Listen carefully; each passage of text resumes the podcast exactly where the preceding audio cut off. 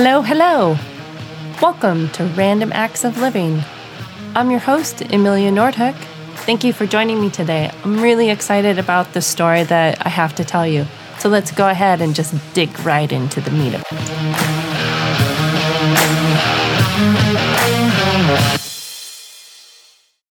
Welcome to the show today, Random Acts of Living, and I'm here talking with Chris Block again in California in the very early morning on this very last day of February, the oddest month with, you know, the least amount of days. But um, it's always a it's always a joy to um, to talk to Chris, and now I get to see him because we're video chatting as well, which is super exciting.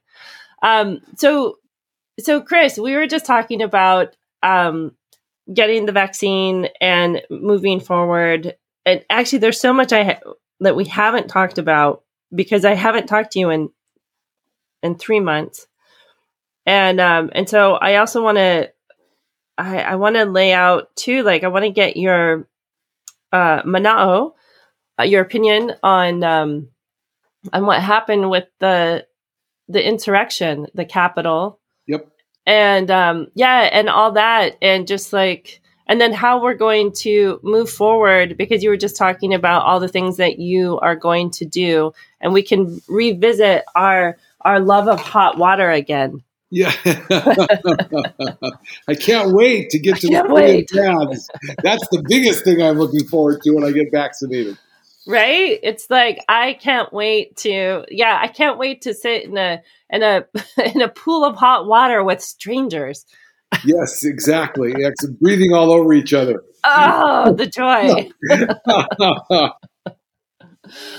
um, well, yeah, well, let's dive into this. Uh, so there are a couple things actually that I want to talk to you about because we've been, um, you know, we're now into the Biden administration. Things are like I think relatively calm and collected Yep. Um, like given the past five years, but um, and you and I have done a lot of work together um, around reaching across the aisle and talking to people who have a very different opinion than we do our belief system and and i think it's really important to both of us to be able to bring people into the conversations that we have as a culture who don't necessarily agree with us. But something kind of clicked for me after the insurrection where I am not sure if I'm interested in knowing why these people believe the things they do. Yeah. Yeah. you know, I so so I'm less like like I want to I want to still be compassionate towards people and I want to still include people in the conversation, but if your conversation can't include reality, like like where where is that, you know, kind of how do we walk that line? well, I, I I would just start off by saying I have I I don't know yet. Mm. So I think that I just want to preface this by saying that I think that these are at least I like to see things at least in terms of my lifetime because I think we have this tendency to overstate the mm. historical period we're living in as if it's the most interesting or the worst or the best or but I know in my lifetime this is clearly the most confusing time that I participated in. And so I think that I don't know what to do with these people who believe that the election was stolen yet. So I'm I'm just trying to keep my field of vision as wide as possible to figure this out because, on the one hand, they represent a surprising number of Americans, I think. You know, yeah. millions and millions and millions and millions. On the other hand, I understand your point. It seems to me like, well, I'll give you, I mean, two examples. It seems if we're not careful, we'll be like Neville Chamberlain during World War II, right? We'll keep we'll keep trying to work with, and I'm not equating these people with Nazis. I think that's all. That's just a failed analysis, uh, uh, comparison always. But mm-hmm. I, I'm comparing the historical periods where there was a huge threat, and we and, and, Neville Chamberlain and others just kept saying, "I can work with Germany, I can work with Adolf Hitler, I can work with the Nazis," and and I, I just think that we run the risk of appeasement. Because I don't know how right. to work with people who believe in QAnon, and I don't know how to work with people who believe in um, uh, that the election was stolen. And there's a sense too with there's a kind of a you know there's not a moral equivalency to this either right? right. It, it's like I, I heard that you know somebody once the example once somebody once gave was if if a group of people believe right now that the world is flat, then that shouldn't be a headline. Group of people announce world is flat, right? That's not a headline. That's just a delusion because we know the world isn't flat, right? We it's know true. the elections were stolen. So right. that's not news in the same way that, you know, we have certain participation rates in the election that we'd like to change. So I'm just because, and the reason I say that, Amelia, is because I, am actually the the I'm still very surprised by the durability of Donald Trump and the resiliency of his support because I just it's so yeah. weird to have like groups of people like Kevin McCarthy or Mitch McConnell say, no doubt the president has a huge role that he played in the insurrection, mm-hmm. where they make clear statements about that. And then now have gone back to did I see a headline that McConnell said he would definitely support Donald Trump if he ran for president in 2024? Kevin mm-hmm. McCarthy is, is still supportive. Lindsey Graham is still supportive people that have made public statements that the president was responsible in no large in no small part for what happened on um, January 6th. On, on January 6th. So I don't know like I'm still off center about that. I don't know what to do with that. I'm I don't know right. what I mean I cuz I think that's so beyond the norms of what we understand as sort of democracy and this this this experiment we're involved in that I just don't know what that means. I'm I'm I remain shocked by it. right. Well, well it, yeah. I I mean I, I I totally I agree and I feel the same way. To me, it's like watching. Um, it's like not watching, but um, interacting with somebody who has a mental illness, right? And who keeps putting forward, you know, who keeps saying, you know, one reality and then with their actions living another reality. And you're sitting here going like, um, well, actually, your actions tell me which reality you're actively engaged in. Yes, yes, yes. So I'm going to pay attention to to that reality that you're engaged in because your actions are the things that I'm most concerned about because they can hurt me, right? Yeah.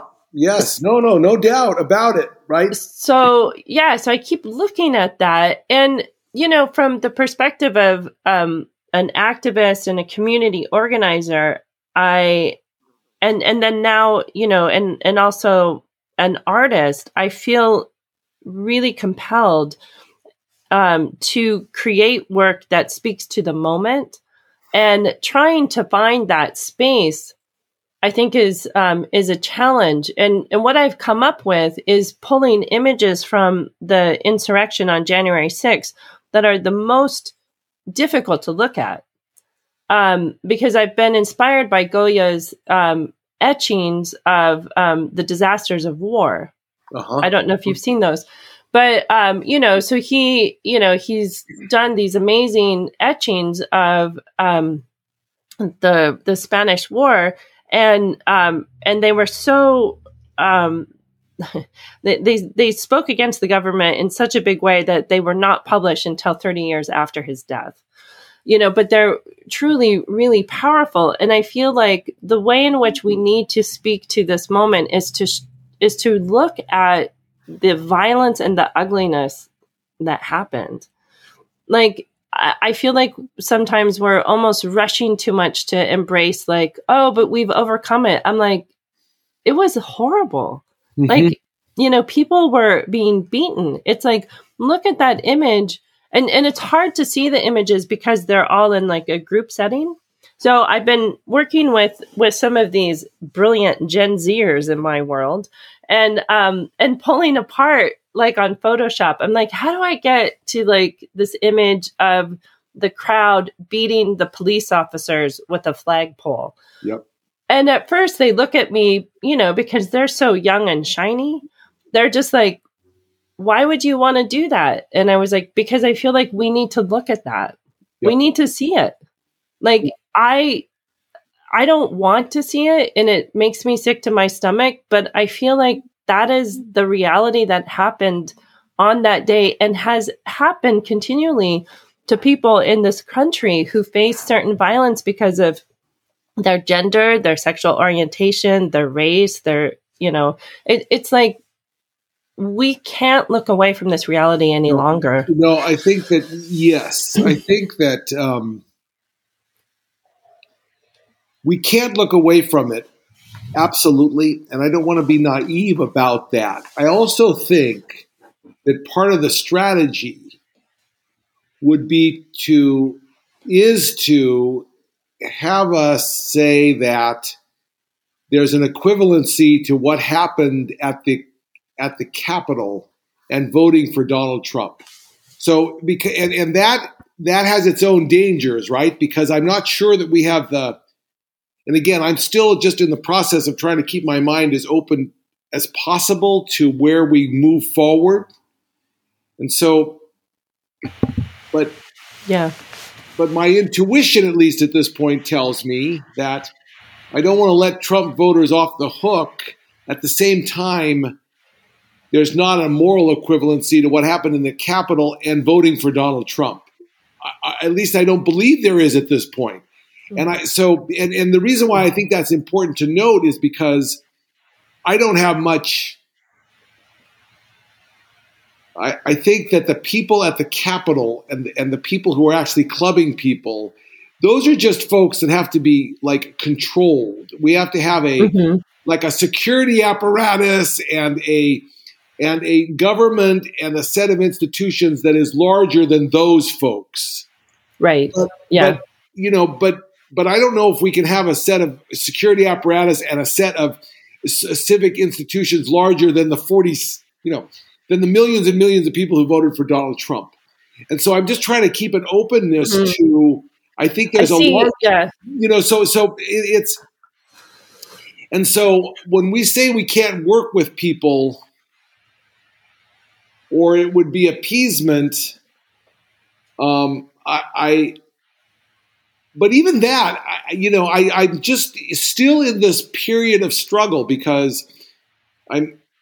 I don't think there's a moral equivalency to voting for Donald Trump and what we saw at the Capitol.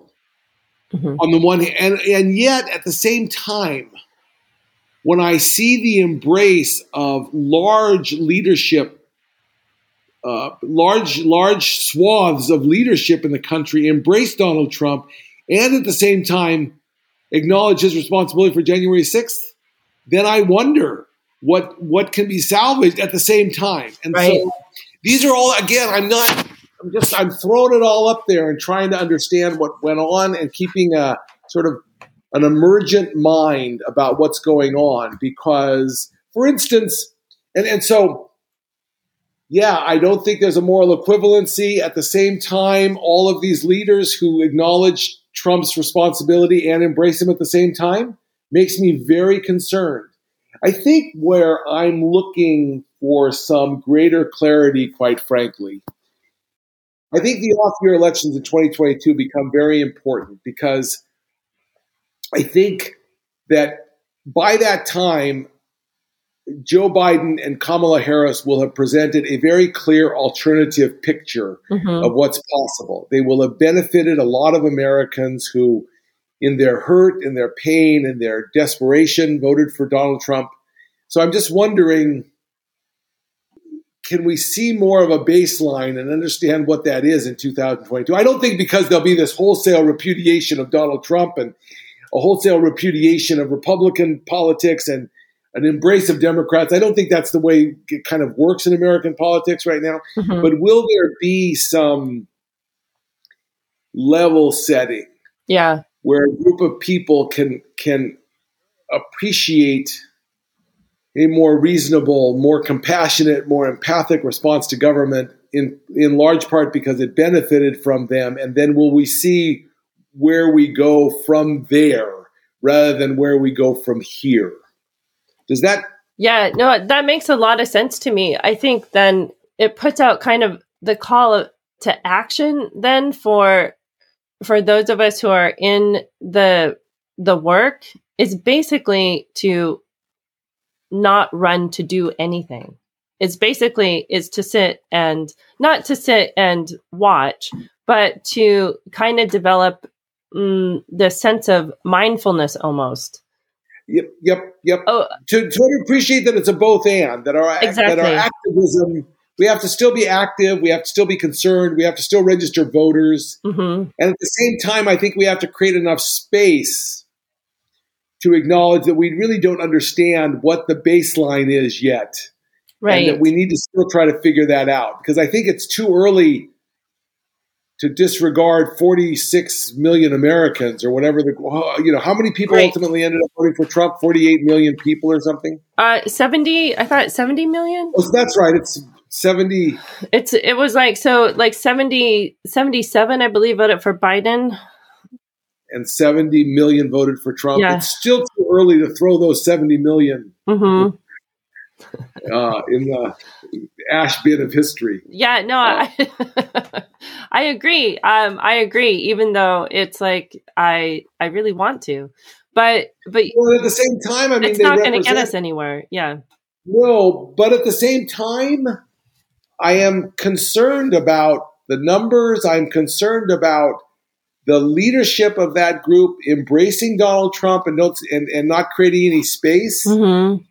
For there to be other alternatives. I mean, there seems to be a pretty, a surprising rush to so few leaders of that 70 million people seem to be concerned with creating at least space for there to be an alternative that I I'm just it's just really weird to me and so yeah.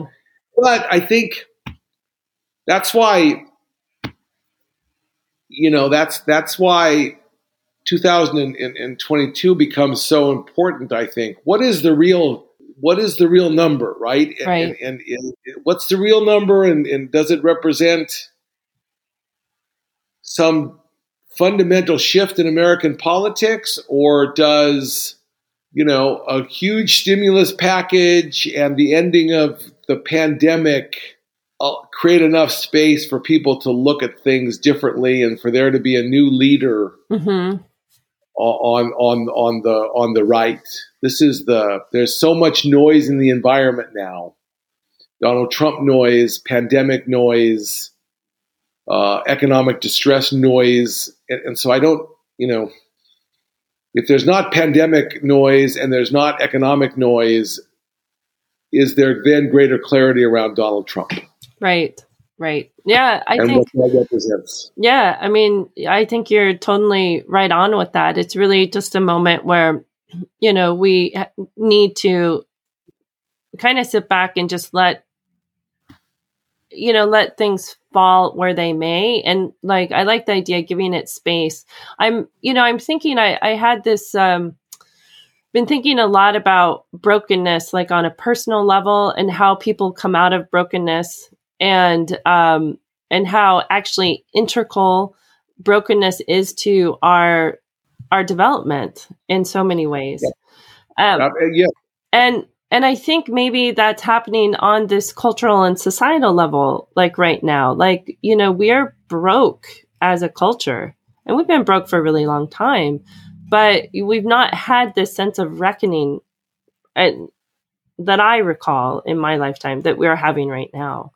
And that could be, you know, part of a condition. That could be a, a function of our whiteness too, right? Sure. Like, the, like, you know, I think part of what what I am also just open to is that the numbers are the numbers, and the Trump supporters are the Trump supporters, and the brokenness is the brokenness largely because of race, mm-hmm. and that it has always been thus in the country, right? And and and and this is just a more clear, um, and that there's just more clarity around it, right? That, yeah. that, that actually there is 70 million Americans who have always been, you know, there always is 45, 50 percent of Americans who have always been um, represented this view of America because this view of America is largely based on a very broken view of race mm-hmm. and the position of white people in the country. And I think that's that's the other thing I'm open yeah. to. Like, no, actually, the base. This is the baseline